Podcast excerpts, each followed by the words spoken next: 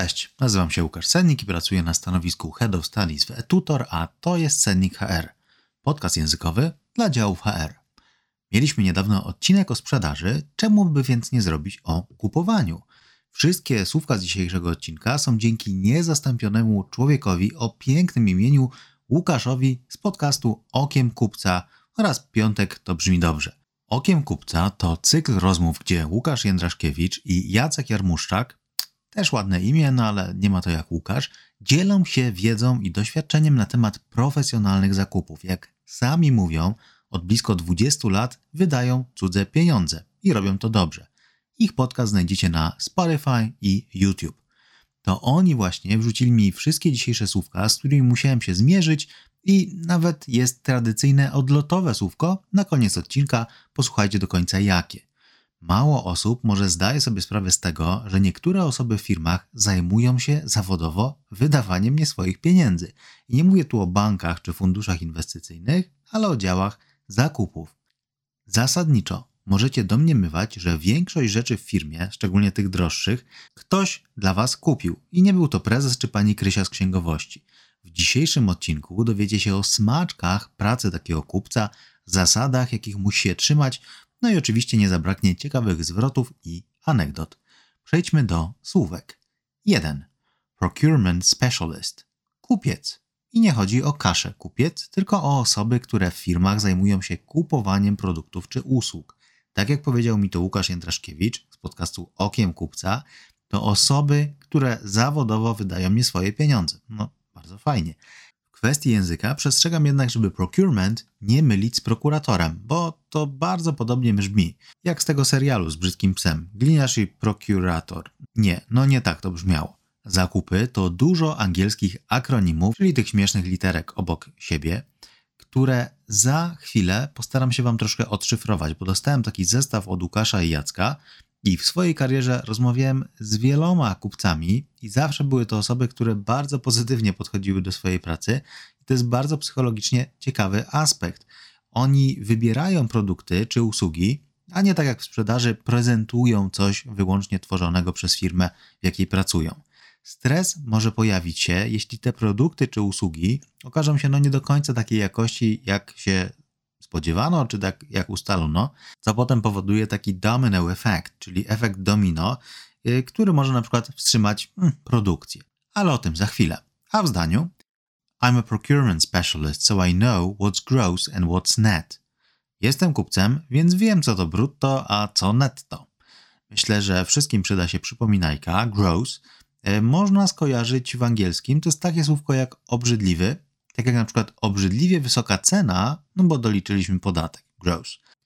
2. RFQ, Request for Quotation, prośba o ofertę cenową. I to jest taki formalny zwrot zamiast piosenki niemieckiego zespołu Happy Hardcore Scooter How much is the fish? No bo gdyby H.P. Baxter, czyli ten tleniony blondyn wokalista, był kupcem, no to śpiewał w ogóle inaczej. Może nawet jakiś przetarg na tą rybę by rozpisał.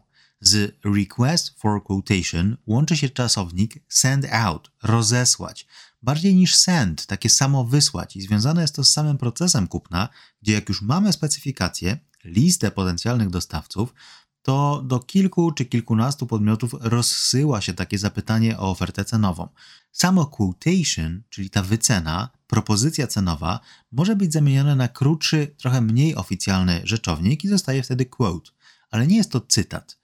Takiego słówka użyje na przykład ktoś, kto dostał taką wycenę od mechanika, że na przykład wymiana w oleju w Porsche Macan, no takim małym suwie, to akurat 2,5 tysiąca złotych. I powie wtedy I got an oil change quote from my mechanic, so I'm looking for a high curb. Dostałem wycenę wymiany oleju u mechanika, więc szukam teraz wysokiego krawężnika. No, wysokiego, żeby sobie samemu wymienić. A w zdaniu I need to send out the RFQ to a hundred vendors by 5 p.m. Do piątej muszę wysłać prośbę o wycenę do 100 dostawców. I przypominajka gramatyczna till używamy, gdy coś robimy do którejś godziny. I'm working till 5, pracuję do piątej. A gdy coś musimy zrobić do którejś godziny albo jakiegoś czasu, to I need to send an offer by Friday. Muszę wysłać ofertę do piątej. 3. General Terms and Conditions of Purchase. OWZ. Ogólne warunki zakupu. I po angielsku ten akronim może się trochę zmieniać. Ja akurat częściej widzę General Terms and Conditions, ale znalazłem też GPC, General Purchasing Conditions, czy General Terms of Purchase. No nieważne.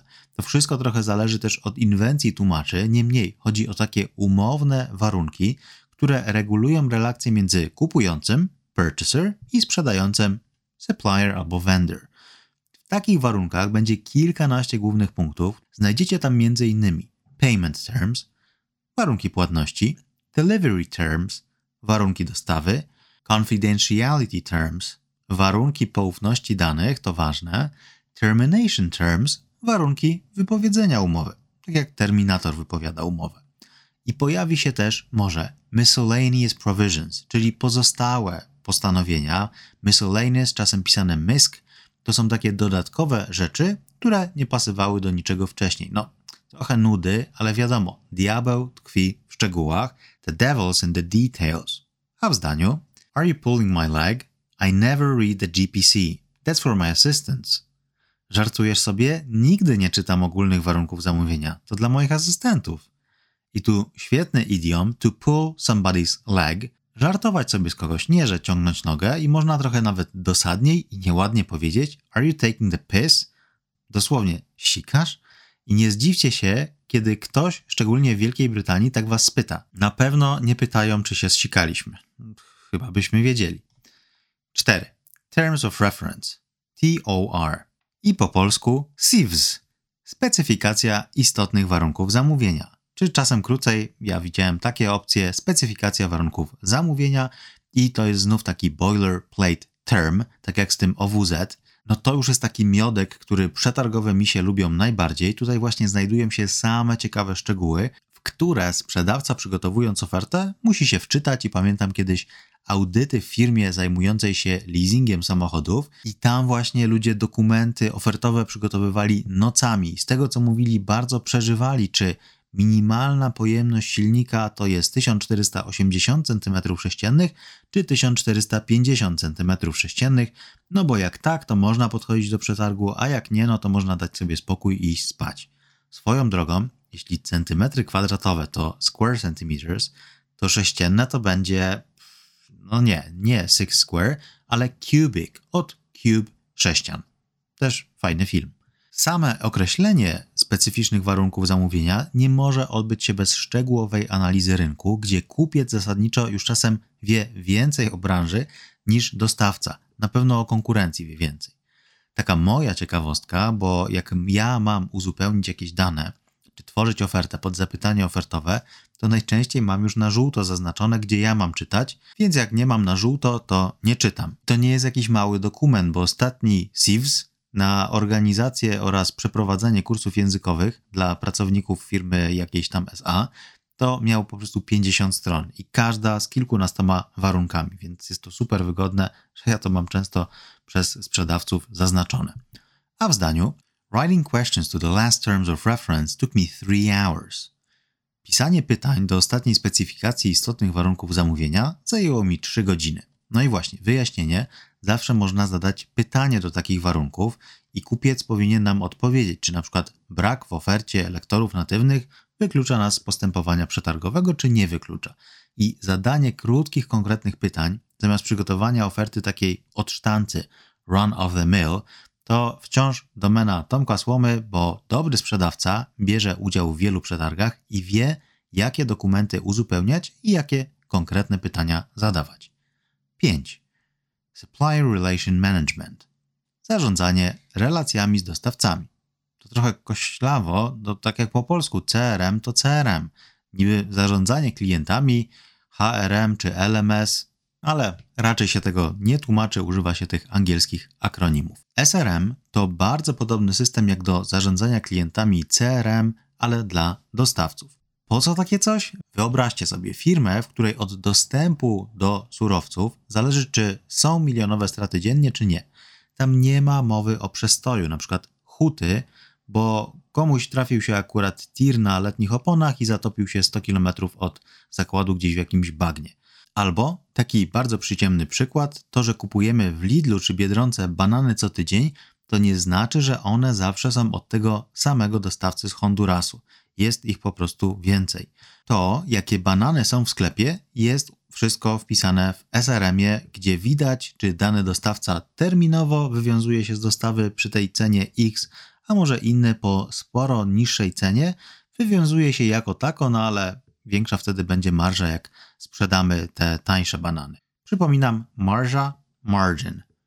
Inne kategorie, które znajdują się w takim SRM-ie, to taki z ciekawszych rzeczy risk management, czyli zarządzanie ryzykiem. I tu mam fajną anegdotę od naszego wieloletniego klienta, Jeronimo Martinsz, który zdywersyfikował sobie szkolenia językowe i pracownicy mogli wybierać między blended learningiem eTutor, a inną standardową boilerplate szkołą.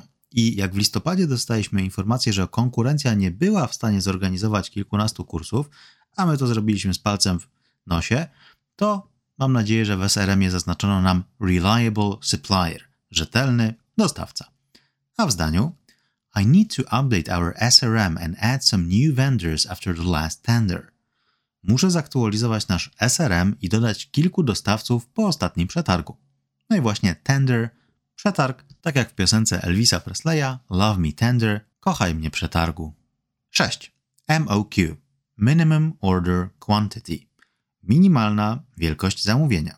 I tu zaczynają się trochę abstrakcyjne tematy, bo produkt produktem, czy to jest kiełbasa, czy dźwigary stalowe, czy nawet szkolenia, ale takie MOQ, nie wymawia się tego inaczej, nie MOK, pozwala dostawcy utrzymać płynność finansową, a kupującemu też trochę przygotować firmę na przykład na objętość zamówienia albo wydatek związany z konkretnym zamówieniem.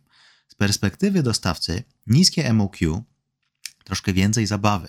Narobić się trzeba operacyjnie pewnie tak samo, a przychód mniejszy, bo 100 par jeansów nie zarobi tych samych pieniędzy co 1000 par jeansów, a roboty no, jest podobnie. Dlatego w 2020 niektóre firmy upadły przez za niskie MOQ, szczególnie w Stanach, gdzie można było zamówić na przykład na jednej z platform jedno danie, takie gourmet dish z najlepszej restauracji. Y, gourmet dish nie mylić z kurlami. Kurlami tak nazywał się Brad Pitt w kartach wojny. I wtedy kurier na rowerze jechał przez całe miasto do restauracji, potem do klienta, no a zarobku było co kot napłakał przy wysokich kosztach operacyjnych. Z perspektywy kupca wysokie MOQ, czyli sprzedamy ci nasze super wydechy do twoich samochodów, ale żeby nam się to opłacało, musisz zamówić 20 palet wydechów miesięcznie, to trochę problemy z obsługą takiego zamówienia, ale też dodatkowo zamrażanie pieniędzy w produkcie, który będzie nam dosyć powoli schodził z magazynu. No i tu jest bardzo ciekawy aspekt, bo jesteśmy przyzwyczajeni do kupowania w detalu, czyli retail, a świat hurtu wholesale. A w zdaniu I'm sorry, but such high MOQ is impossible to accept. Half of the pumpernickel will go stale. No przepraszam, ale taka wysoka minimalna ilość zamówienia jest nie do zaakceptowania. Przecież połowa tego pumperniklu zczerstwieje. No właśnie, czy ktoś widział w sklepie paletę pumperniklu? No nie, bo zczerstwieje. 7. WMS Warehouse Management System System zarządzania magazynem. I słówko warehouse mam nadzieję, że każdy już w Polsce zna albo zna osobę, która pracowała w warehouse w Anglii. Ja znam. Taki warehouse, czyli językowo dom dla dóbr, bo dobra to wares, i one sobie mieszkają w takim domu, w takim hausie, to nie jest dziura bez dna, gdzie kupione materiały można sobie trzymać latami w nieskończoność. Przekonał się o tym Pablo Escobar, który w takich warehouse'ach, z drewna co prawda, trzymał gotówkę zarobioną na sprzedaży narkotyków do Stanów Zjednoczonych w latach 80., 70. i 90. chyba też. Jego brat zeznał, że 10% gotówki, którą tam trzymał, czyli 2 miliardy dolarów, co roku zjadały szczury. No bo kto by nie uwił sobie ciepłego gniazdka w bawełnianych banknotach? I tu ciekawostka, dolary w USA są robione z materiału, który składa się z 20% z lnu, linen i 70% bawełny, cotton. Tak jak chyba Cotton World. Niemniej sam system WMS pozwala ogarnąć towary kupione przez kupców i ja pamiętam, jak szedłem sobie kiedyś tym górnym chodnikiem, jakby pod dachem warehouse'u, w fabryce y, pampersów, takich jakby ogólnie takich tego typu pieluch i tam jeździły sobie wózki widłowe z tymi belami bawełny. I każda bela miała swoje miejsce. Oczywiście sam system umożliwiał nadzorowanie poziomu zaopatrzenia, czyli stock levels, żeby nie okazało się, że czegoś brakło, no i wstrzymana jest produkcja. Przy dużej dywersyfikacji dostawców i zaopatrzenia, materiałach, które łatwo się też psują, czyli po angielsku perishables, produkcji pracującej na cztery zmiany, takie ogarnięcie nowoczesnego warehouse'u możliwe jest dzięki tylko takim systemom WMS Warehouse Management Systems. A w zdaniu I just love our WMS. It reminded me to order copper pipes on time. Po prostu kocham nasz system zarządzania magazynem. Przypomniał mi, żeby zamówić miedziane rury na czas. 8. Raw materials. Surowce. Przypominam wymowę raw, długie o, żadnej innej opcji. Row, row, row to row your boat, ale chodzi wtedy o wiosłowanie. Materiały surowe, czyli surowce, pojawiają się w magazynie pokupnie, no ale właśnie jak? Jak już wiemy, magazyny nie są z gumy, więc gdzieś trzeba składować tę miedź, stal, a nawet orzeszki ziemne czy pszenicę. Surowce, z których wytwarzane jest potem jedzenie, trafiają więc do magazynów w wielkich workach, które możecie na przykład znać z remontów. Te wielkie worki na gruz, które czasem gdzieś leżą sobie na osiedlach, często mają na sobie ciekawe nadruki i wcale nie jest na nich napisane gruz pierwszej kategorii, ale może być napisane na przykład 500 kg orzeszków czy innych pistacjów.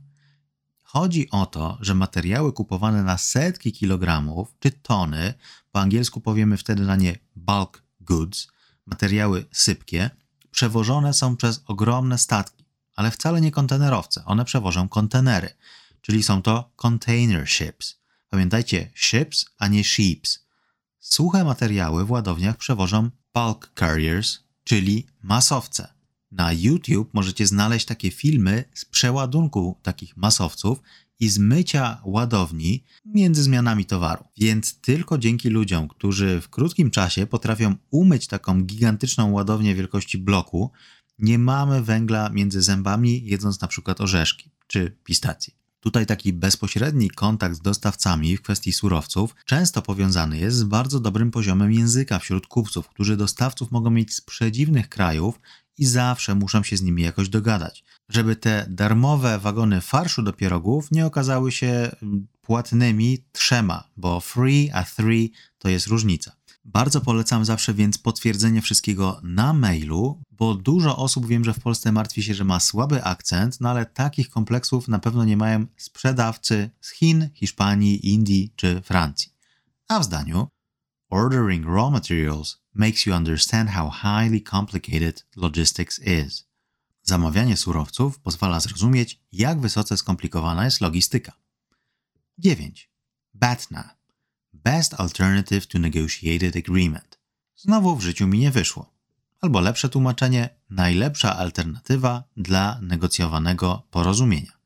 Nie mylić z BAFTA, czyli brytyjskimi Oscarami, tutaj gratulacje dla Oppenheimera, i pamiętajmy, Killian Murphy jest Irlandczykiem, nie Brytyjczykiem, to ja zapamiętałem z ostatnich BAFT.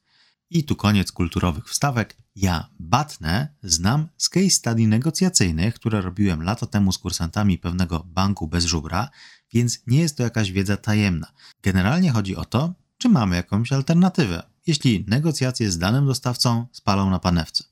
Jak może doszliście do wniosku po poprzednich słówkach, zakupy to jest ogromne przedsięwzięcie. To trochę tak jak sprzedaż. Bardzo skomplikowane i nie ma takiej opcji, żeby się nie dogadać z jakimś dostawcą, bo brak towaru czy produktu generuje ogromne koszta.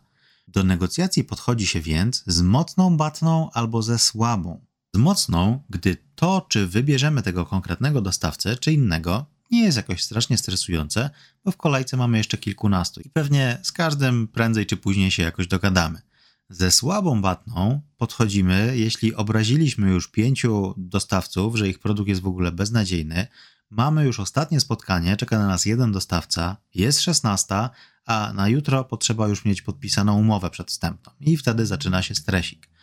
No, to jest takie zakupowo-negocjacyjne podejście do batny, ale ja myślę, że można równie dobrze używać tego w życiu.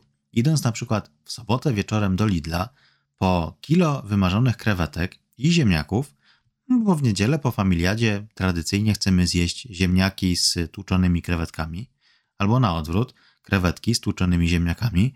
Przypominam, prawn to jest ten sam dźwięk co raw, surowy, krewetka, krewetki surowe, raw prawns. Zauważamy wtedy, że oj, oj, oj, są same z łogonkami i kręgosłupem, a nie takie krewetki przecież chcieliśmy. Nie przemyśleliśmy jednak naszej batny wcześniej, no więc wracamy do domu zawiedzeni. Na obiad będzie polski ramen, czyli rosół z jajkiem na twardo. Mocną batną byłoby jednak przemyślenie opcji, że ziemniaków i krewetków może wcale nie być. I może wtedy trzeba będzie podjechać samochodem do tej okolicznej biedronki, albo nauczyć się nacinać pancerzyki, wyciągać flaczek i wyrywać łogonki. No, trochę mało tradycyjny przykład, niemniej wychodzi na to, że do każdej sytuacji w życiu powinniśmy mieć jakąś alternatywę, mocną batnę i wtedy mnogość opcji nas bardziej uspokaja. A w zdaniu Don't test me. I've got 10 suppliers lined up with better and cheaper product, so I feel pretty strong about my batna. Nie sprawdzaj mnie, mam 10 dostawców w kolejce z tańszym i lepszym produktem, więc czuję się dosyć pewnie z taką batną. No, twarde negocjacje twardej ręki. 10. Maverick Buying. Niezależne kupowanie. To oficjalnie, a nieoficjalnie to po prostu wolna Amerykanka w zakupach. Maverick i Iceman to chyba znane wszystkim ksywki z filmów Top Gun, są w sumie dwa. Jeśli chodzi o wymowę, to jest to Maverick, nie Maverick. Rick to cuchnąć, śmierdzieć, tak jak w grze o tron Theon Greyjoy został tak nazwany przez Ramzeja Snowa, no właśnie Rick, no bo troszkę mu śmierdział, tak jak chyba pewnie Smierdiakow w Braciach Karamazow Tołstoja albo innego Fiodora Dostojewskiego. Maverick, czyli Tom Cruise, nie miał takiej ksywki bez powodu. Maverick to buntownik, osoba, która nie trzyma się zasad i etymologicznie bardzo ciekawą sprawą jest, że pochodzi od nazwiska teksańskiego ranchera z XIX wieku Samuela Mavericka, który słynął z tego, że nie znakował swoich cielaków, co było bardzo nierozsądnym pomysłem, bo każdy mógł wtedy z takiego rancha jego cielaka zabrać, oznakować i powiedzieć, że to jego, no ale Samuel był takim buntownikiem, że się tym w ogóle nie przejmował, czyli był buntownikiem Maverickiem. Tak samo jest z Maverick Buying, gdzie osoba czy dział nie trzyma się w ogóle zasad zamówień, przetargów i na przykład cały dział HR kupuje sobie z budżetu szkoleniowego służbowe iPhony i wtedy kierownik zakupów zaczyna rzucać krzesłami. Zakupy w tym przypadku nie mają żadnych zasad, przeważnie ceny są zawyżone, nie ma porównania z innymi dostawcami, no i może się tak zdarzyć, że te akurat fotele, które się tak bardzo tam spodobały, to akurat może są też sprzedawane w sklepie z ładnymi fotelami prowadzonymi przez szwagra kierownika działu, który je zamawiał. No takie rzeczy też się zdarzają. Tak samo może być z usługami. Szczerze mówiąc, zdarzyła mi się absolutnie jedna sytuacja, której wybrano nasze usługi szkoleniowe. To było jakieś 10 lat temu, więc nie w tej firmie, w której teraz pracuję, więc normalnie była oferta, umowa na całą firmę, a potem okazało się, że takie rozwiązania no to ogólnie powinny być konsultowane przez zagraniczną y, centralę, no i trzeba to było jakoś odkręcać. Wtedy na spotkaniu pamiętam, że byłem z Tomkiem Słomą i pamiętam, że plus był tego taki, że mogliśmy się opić do woli takiego świeżo dopiero rozlanego ciemnego płynu z bąbelkami, no bo akurat ta firma go produkowała. I lata później, gdy pan Arek ze szkoleń odezwał się do nas z jakiejś w ogóle innej organizacji, poprosił o poradę w zakresie też szkoleń, to po doradzeniu mu odmówiłem w ogóle wystawienia jakiejkolwiek faktury i powiedziałem, że całą zapłatę ja już odebrałem lata wcześniej w fabryce e, tego czegoś w stylu polokokty. A w zdaniu I really understand your need for MacBooks, but there's a procedure for buying expensive equipment in this company. No Maverick buying, not on my watch. Rozumiem Twoją potrzebę MacBooków, ale w tej firmie obowiązuje procedura zakupu drogiego sprzętu. Żadnych zakupów poza wyznaczonymi ścieżkami, gdy ja zajmuję się zakupami. I takie not on my watch to takie trochę ze strażnika Teksasu, nie, gdy ja jestem strażnikiem zakupów. Swoją drogą, jak kogoś ciągnie do zapachu końskiej derki, to polecam na Netflix serial Yellowstone z Kevinem Costnerem. Powtórzmy słówka. 1. Procurement Specialist. Kupiec. 2. RFQ. Request for Quotation. Prośba o ofertę cenową. 3. General Terms of Conditions of Purchase. Ogólne warunki zakupu. 4. Terms of Reference. TOR. Specyfikacja istotnych warunków zamówienia. CIVS. 5. Supplier Relation Management. Zarządzanie relacjami z dostawcami. 6. MOQ. Minimum Order Quantity. Minimalna wielkość zamówienia. 7. WMS. Warehouse Management System. System zarządzania magazynem. 8. Raw Materials. Surowce. 9. BATNA. Best Alternative to Negotiated Agreement. Najlepsza alternatywa dla negocjowanego porozumienia. 10. Maverick Buying. Niezależne kupowanie. Kupowanie poza wyznaczonymi ścieżkami.